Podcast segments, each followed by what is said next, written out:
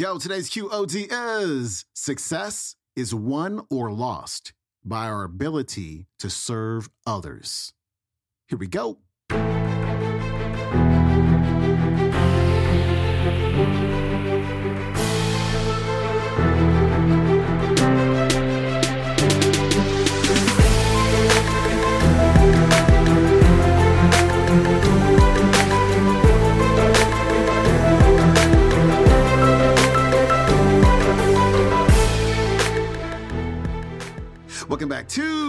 The Day Show. I'm your host, Sean Croxton of SeanCroxton.com. We got the legendary Earl Nightingale on the show today, closing out the week.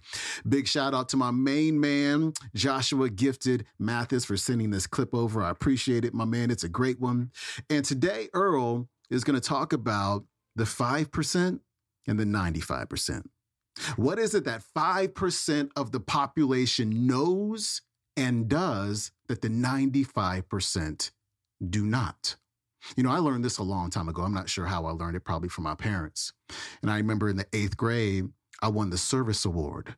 I just like to help people, you know, just just want to help people, just want to serve people, help solve their problems, be a helping hand, provide them with some joys. Like that's just been what I've been about forever. And when you're about serving other people, you cannot help but have a better life. And you also feel good. And when you can increase the number of people that you are helping, oh my gosh, like it's wild. I remember I learned from John Demartini that your the amount of money that you have will always be in direct proportion to two things, the quality and the quantity of your service. You know, most people don't know. I kind of work 4 hours a week. Like the last four or five months, I've worked four hours a week. I record this podcast. Like I look for the clips, I write the descriptions, I record, and then I'm done. Because every day the podcast helps and serves 40,000 people and growing. And by helping 40,000 people every single morning, SiriusXM pays me for that. And it's an amazing thing. Like I don't really have to do anything more than what I do, but I do teach my courses and such, you know, a couple times a year. But most of the year, I'm working four hours a week and chilling. And I can feel good about that because I'm helping so many people with very little work and effort, to be honest with you. And so you got to ask yourself, how can you help more people at the same time? If you're a coach and you're working one on one with individuals, okay, how can you create group programs? So now you can help 20, 40, 100 people at the same time. Like that is the name of the game, serving so many people at the same time, and it can totally change your life. Earl Nightingale, he's coming up. The next vital rule to successful living is to understand that our success is won or lost by our ability to serve others. We are interdependent, and it's just as impossible to succeed without serving others as it would be to live in our modern world without others serving us. Our rewards in life will and must always be in exact proportion to our service. It is the misunderstanding of this single law which, in my mind, is responsible for fully 90% of the frustration and discontent we see around us. Now, a lot of people don't like this law, if they're even aware of it, but not liking a law does nothing to change it. The basic laws of nature and economics are unchanging. If we're out of step with them, we are, as Thomas Huxley put it, checkmated, without haste, but without remorse. But to those who know and work with the laws, he said, they are paid with the overflowing sort of generosity with which the strong delight in strength. If a person doesn't like his income, all he has to do is take a good long look at his service. Look where you will, you will find this law in undeviating operation. Our rewards will always be in exact proportion to our service. This is the law, then, that lies as the supporting structure of economics and personal well being, so fix it in your mind. All attempts to sidestep or in any way avoid this law will result in frustration and failure.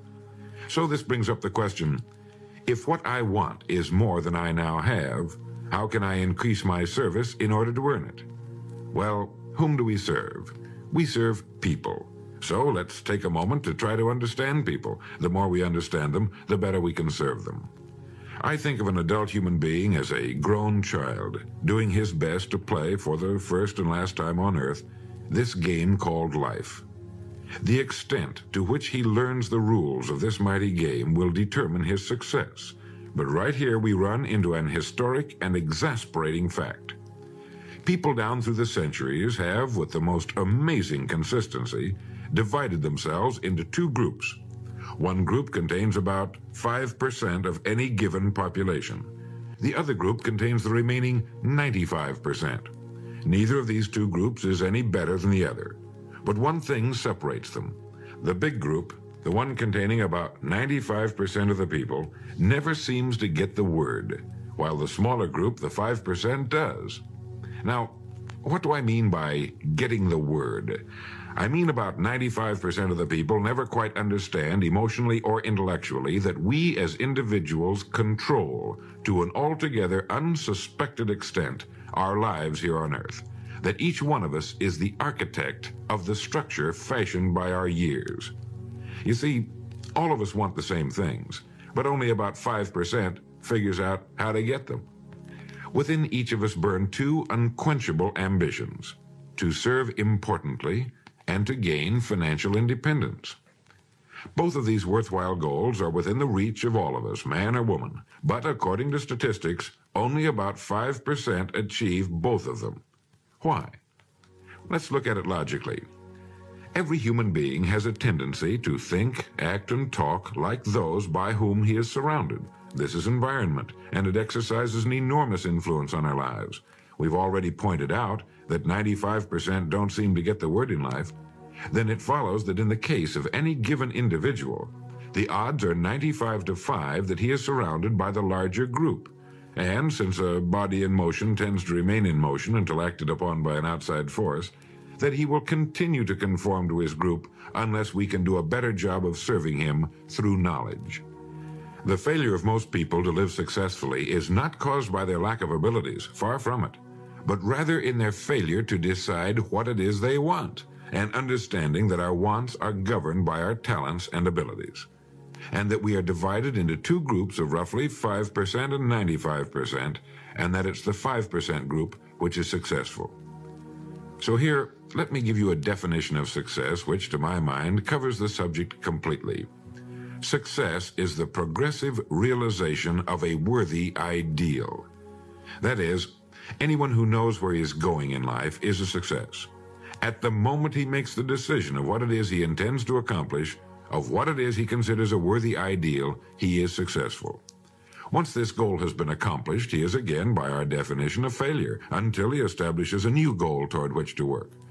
To my mind, this is what we as human beings were intended to do to go through life from one achievement to another, and to finally come to the end of our road here on earth, still reaching, still working toward a new and better plateau on which to stand. For this is to live and live completely, to know as much as we can know, to serve as much as we can serve, to accomplish as much as we can accomplish.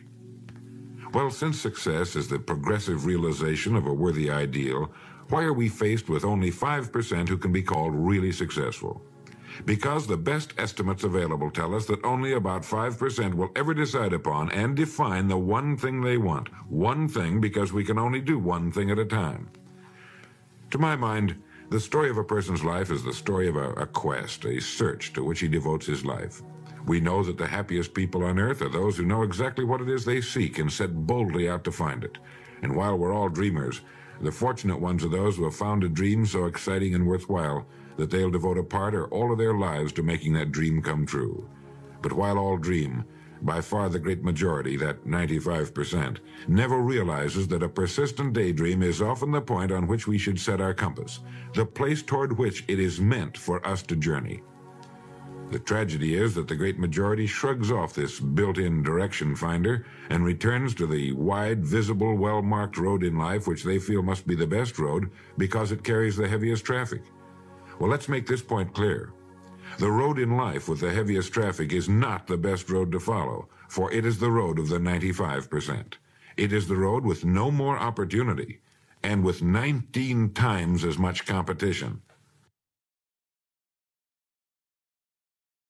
Of all the billions of human beings who've lived on Earth, all great advances, all great ideas have come from just a handful, a few thousand out of billions. Now, how have the people as a group reacted to the great ideas? Every great leader and thinker, from Socrates to the Wright brothers, has been scorned, ridiculed, poisoned, imprisoned, stoned, pilloried, burned at the stake, or crucified. Mankind as a group has made a consistently grisly game of tormenting his saviors. Why? Lack of information, lack of knowledge. It comes from following the wrong crowd. What can we learn from all this as individuals? Two things. One, to amount to anything as individuals, we've got to be individuals. We've got to have individual goals, individual thinking, individual action. And two, we must never conform to the great mass of people. We must love them, help them, for our joy and success will be determined by the extent to which we serve them. But we must never lose our individuality and identity by permitting ourselves to be submerged in this suffocating sea of indirection and purposelessness. There's nothing wrong with emulation. In fact, it's a good idea. So long as we emulate a person who represents that which we wish to become, but never the crowd, never the 95%. That was Earl Nightingale. His website, where you can find all of the products and programs that the Nightingale Conant has put together, is nightingale.com. And you can watch today's entire talk on YouTube. It is called Stop Doing What Poor People Do, Earl Nightingale. All right, my friends, that is it for me. Hope you enjoyed this week's clips. I will see you on Monday. Have a great weekend. I am out. Peace.